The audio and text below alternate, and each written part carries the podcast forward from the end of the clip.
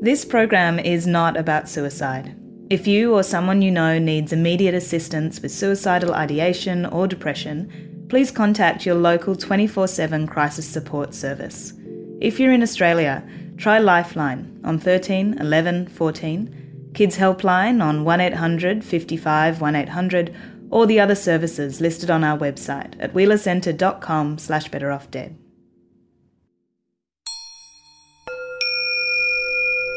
There is no death.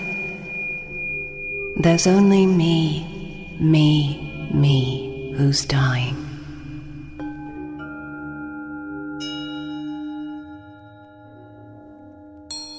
My name is Andrew Denton. I'm a writer and broadcaster who lives in Sydney, Australia. Here we have no law to help the terminally or the chronically ill die, which means that good people are being forced to die bad deaths. I want to find out why. Who am I to be talking to you about a subject as complex as assisted dying? I have no medical qualifications, so what would I know? It's true I have no expertise, other than the expertise too many of us share. I saw someone I love die badly. My dad Kit used to joke that he wanted to go by walking into the shallow end of an Olympic-sized pool filled with single malt whiskey and just keep walking. Sadly, that never happened. Watching him die remains the most profoundly shocking experience of my life. With my sisters Jo and Pip, I stood helplessly by as death picked up this strong man and shook him out until he was nothing. Dad did not go gentle. Although clearly dying of heart failure and obviously in great pain, he was assisted to die in the only way that Australia's law then and now would allow. He was given increasing doses of morphine to settle the pain. But morphine never did settle the pain, not his and not ours. The images of those final three days will never be erased. Well, Pip, what are your memories of Kit in those last few days? Him being wheeled down from the ward down to the palliative uh, ward room um, and being zonked out on drugs but in obvious pain from the movement of the trolley and distress and not knowing whether he was still there inside when we spoke to him. Jo, what about you? That sense of this is not going how he would have wanted it to, um, and feeling helpless and powerless around that to a large degree. Yeah. And my memory in particular is, you know, because we took it in turns to be there at night, is that all through this time, waves and spasms of pain went through Kit, and and he he'd moan and groan and twitch and and uh, and I remember thinking at the time, this doesn't look like sedation to me. This uh, he's in real pain. Uh, have I misremembered that? I don't think so, no. I think there were times when that was clearly what was going on, and at that point the drugs weren't enough to cut through all of that. Dad's last days were filled with a kind of suffering he would never have wished on anyone. The end, when it came, was violent. I needed to know, why did my father have to die like that? The fear of a bad death. Let's not make bad laws. And you'll go to sleep. Right. Denying them another option. It's against the law. This leaves me no choice. The perfect combination of the eugenic impulse, this evaluation of lives. We just don't talk about it. Against the invasion of death. We play the game. I felt judged. It was over. People want to know. I know they can't control me. The police are obliged to charge me. No way. What the hell can you do? Murder, manslaughter. Denying them another option. Don't do this lightly. You're listening to Better Off Dead, a podcast dedicated to finding out the truth about assisted dying. How does it work? Who is it for? And is it safe? To do that, I'm going to travel to countries where laws to help people die already exist. And we're going to hear from people on all sides of this question. I'm going to speak to doctors, nurses, activists, opponents, and most particularly, the dying and their families. So we are recording. Just uh, the first person I wanted to speak with was our old family doctor, Vic Dawson. It's Victor Dawson, um, sixty-three. I wanted to know why Dad had suffered so much as he died. I think even at that stage they were still trying to treat his heart failure and still trying to treat his liver and kidneys medically, and they were using almost that double principle of if they gave him too much they would kill him, so they couldn't give him enough to give him pain relief.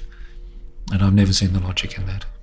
That's what I couldn't understand. When he went into unconsciousness, yeah.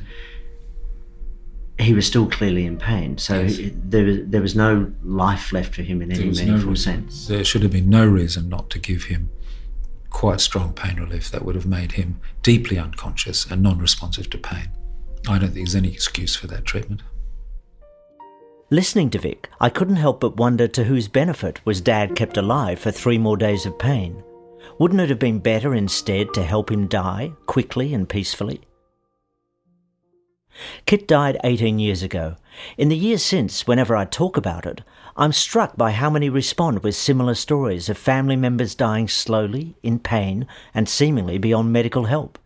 Every time I hear it, I think, surely we can do better than this. Then a few years ago, I read an article by Tasmanian writer Margareta Pos about the final days of her father, Hugo, who lived in the Netherlands.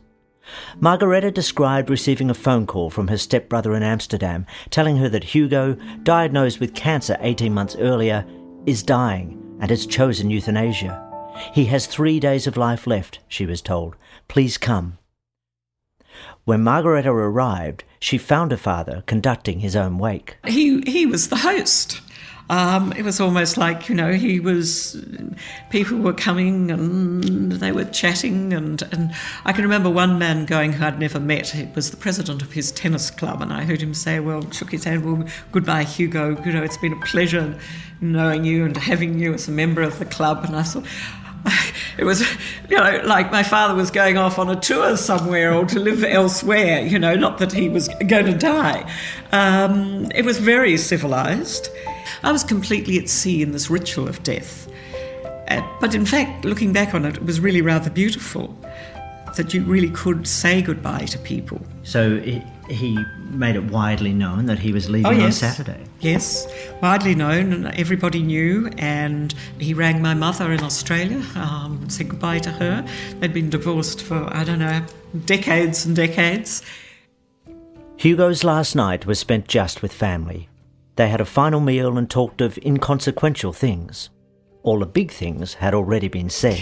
And then we sat down in the sitting room, and it was a full moon, I remember, so we opened the curtains and he wanted to listen to Mozart.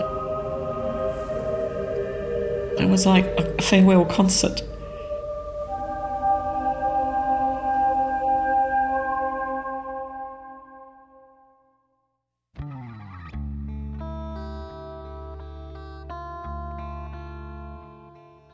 When Margareta arrived the next morning, Hugo, freshly shaved and in pyjamas and dressing gown, admitted that when he had first woken up that morning, he had forgotten it was his last day.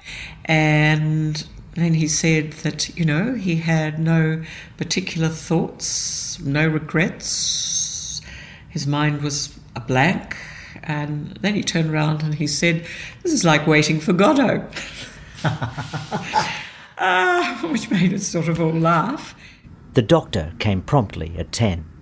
My father lay down, my stepmother held his hands, and he nodded assent, and the doctor gave him an injection, and my father just said something um, before he went to sleep. But it was a light-hearted, lilting tone, and he went to sleep. And then a little while later, the doctor had another injection, and he looked at us to nod assent, which we did, and that put my father into a coma. And then sometime later, he held up a third injection, and we all nodded, and he gave him an injection, and that stopped his heart. Though Margareta had come to confront her father's death, what she found instead surprised her. It was life-affirming. It was definitely life-affirming. And, I mean, my father, in that sense, had a great death, if you can say something is a great death. I mean, we've all got to die. Uh, we all know that, but we shy away from the subject, particularly in Australia, and I think that's one of the reasons there's so much anti-euthanasia talk, is just because there's this terrible horror about death, um, which I understand, but, you know, we have to face it. And my father faced death in the eye, and he won. Margareta's story lit a fire in my brain. How is it that the Netherlands can help people to die humanely, but in Australia we can't?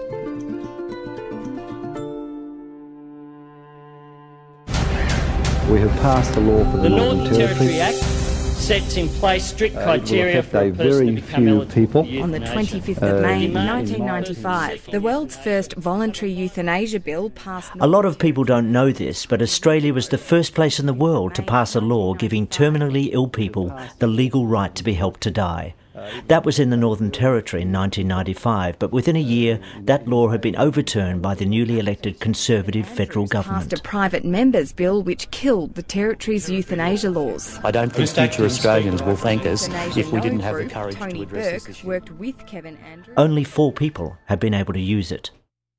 Were people happy to see the law gone? No.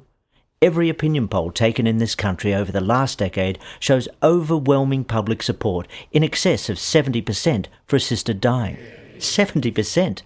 That kind of number is like crack cocaine to a politician, a no-brainer of an issue to get behind, or so you'd think, but not in Australia. Since that law was overturned in ninety-six, none of the twenty-seven attempts to pass a new one here have succeeded. It doesn't make sense. Why can't we help people who are in great pain and beyond medical help to die? Why can't they die like Hugo and not like Kit? But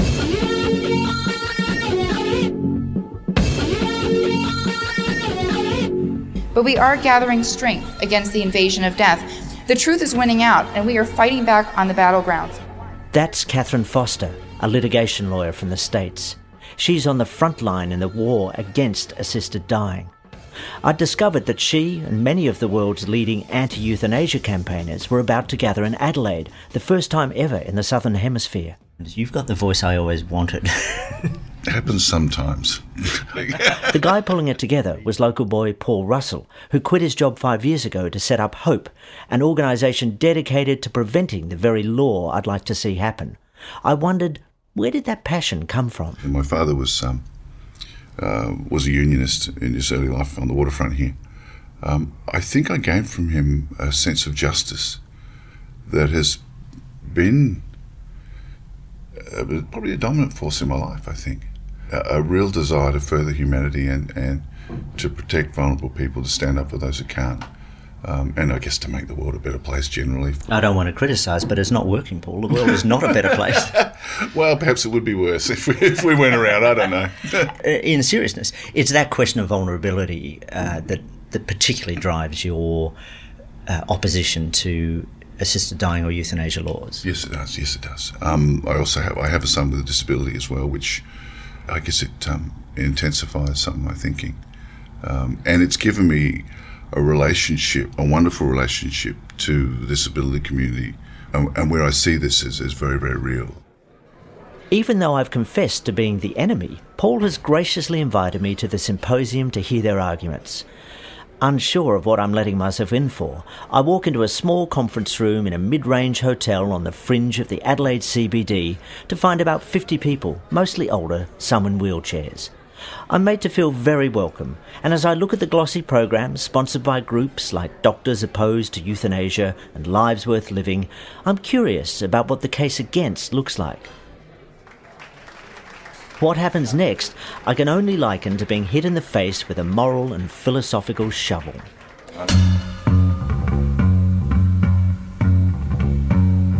I think about my children, and I think they are going to be the generation left to deal with a culture where suicide is normalised and glamorised if this sort of legislation is passed. Once you breach the inalienable right to life, non-voluntary euthanasia follows voluntary euthanasia as surely as the night follows the day.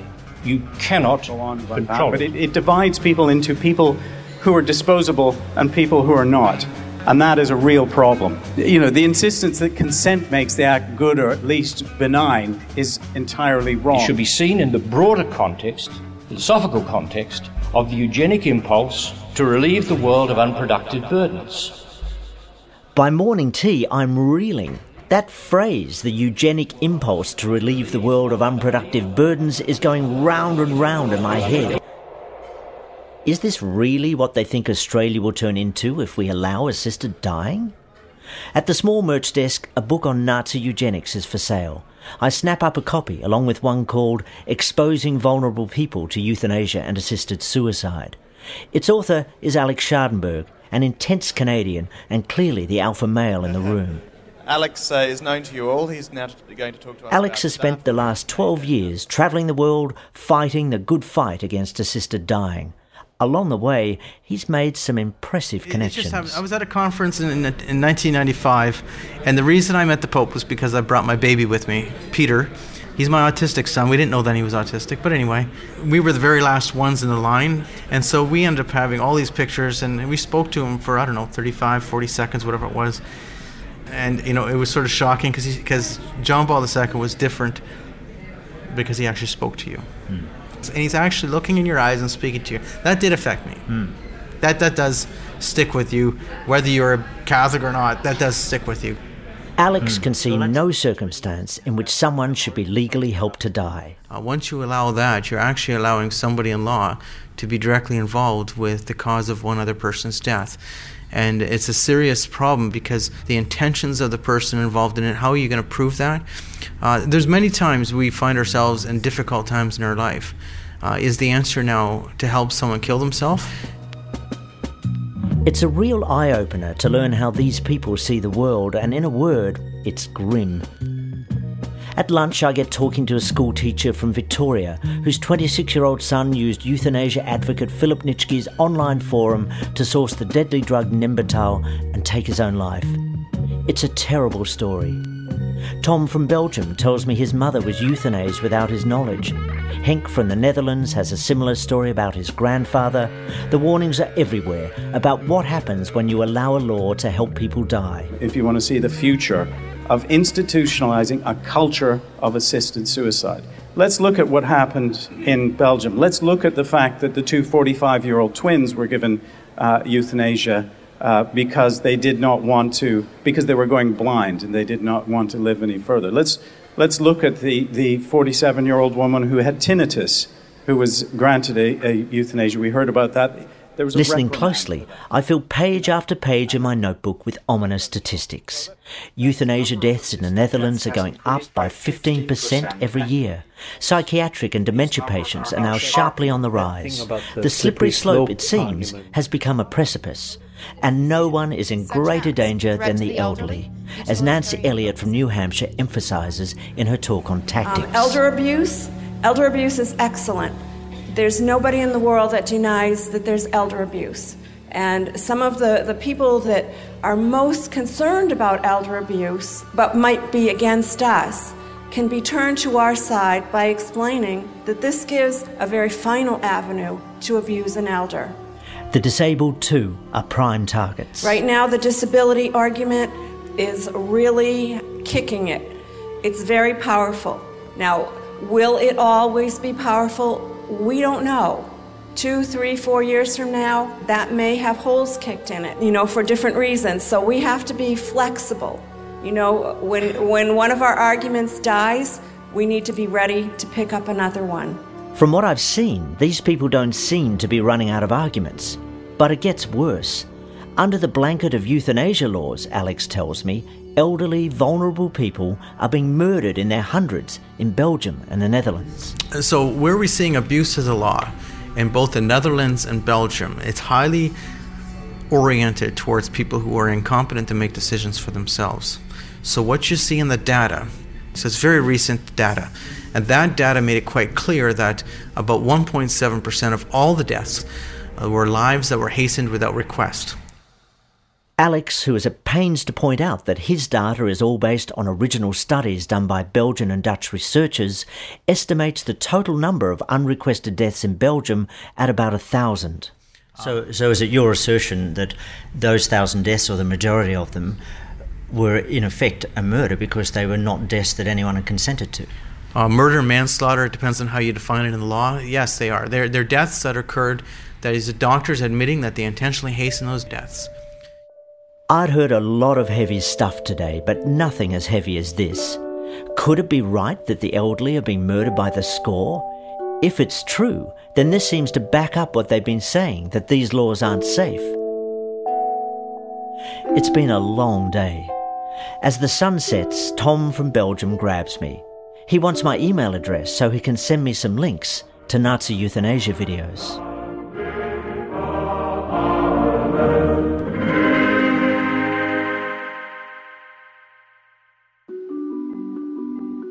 I came away from the Hope Symposium feeling shaken. Shaken because they had made serious accusations about what was happening in Belgium and the Netherlands that I knew couldn't be easily dismissed. But also shaken by their dark and paranoid view of the world. I couldn't square the Australia they were describing, where a law based on compassion would mutate into a society in which the weak are disposed of, with the Australia I know. We're the land of neighbours, not Nazis. I thought again of Dad and his joke about wanting to die by walking into an Olympic-sized pool filled with single malt whiskey. Few get to dictate the terms of their death, but I suspect the way we would all like to die is close to universal, if we had a choice. When it's your time, how do you want to go, Pip? Quietly. I'm happy not to rage. I'd like to go to sleep and wake up dead, effectively, as long as the cats don't eat me. Yeah, I wouldn't trust them if I were you. You know what they're like. What about you, Jo? Um, well, I would absolutely want to know when, so that I could, you know, speak to the people I wanted to speak to, and then I'd like to go to bed and wake up dead. That, for me, would be have a lovely meal, mm. have a, you know, galoshes full of wine, um, and then go to bed, and that would be the end of it. But what about you? Yeah. Oh, I think, uh, like most people, I'd like to be, you know, with the people I love. I'd like to have people with me, music that I like. I think to be as fiercely reminded as possible of who I love and who loves me. And I think that's the most you can ask, other than perhaps Scarlett Johansson in a bikini. Yeah.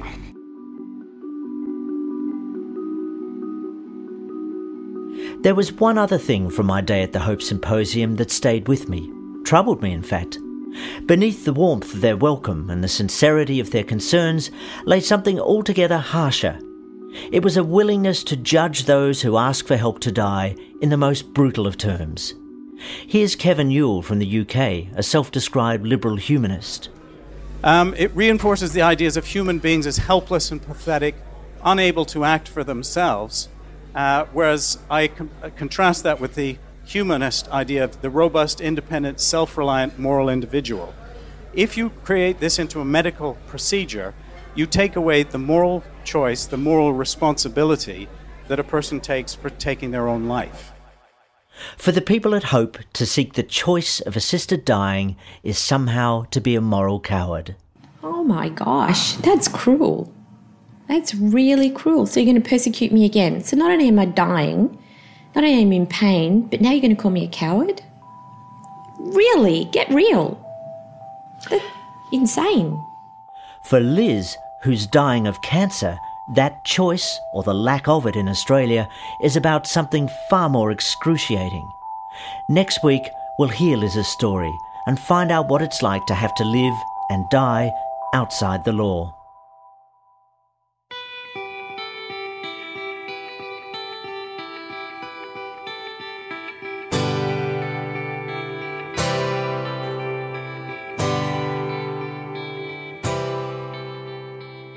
Better Off Dead is produced by Andrew Denton and Bronwyn Reid for Thought Fox and the team from the Wheeler Centre.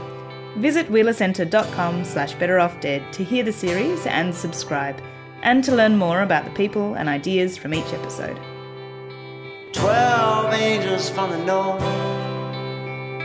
twelve angels from the south, twelve angels from the east, twelve angels from the west. Ooh, ooh,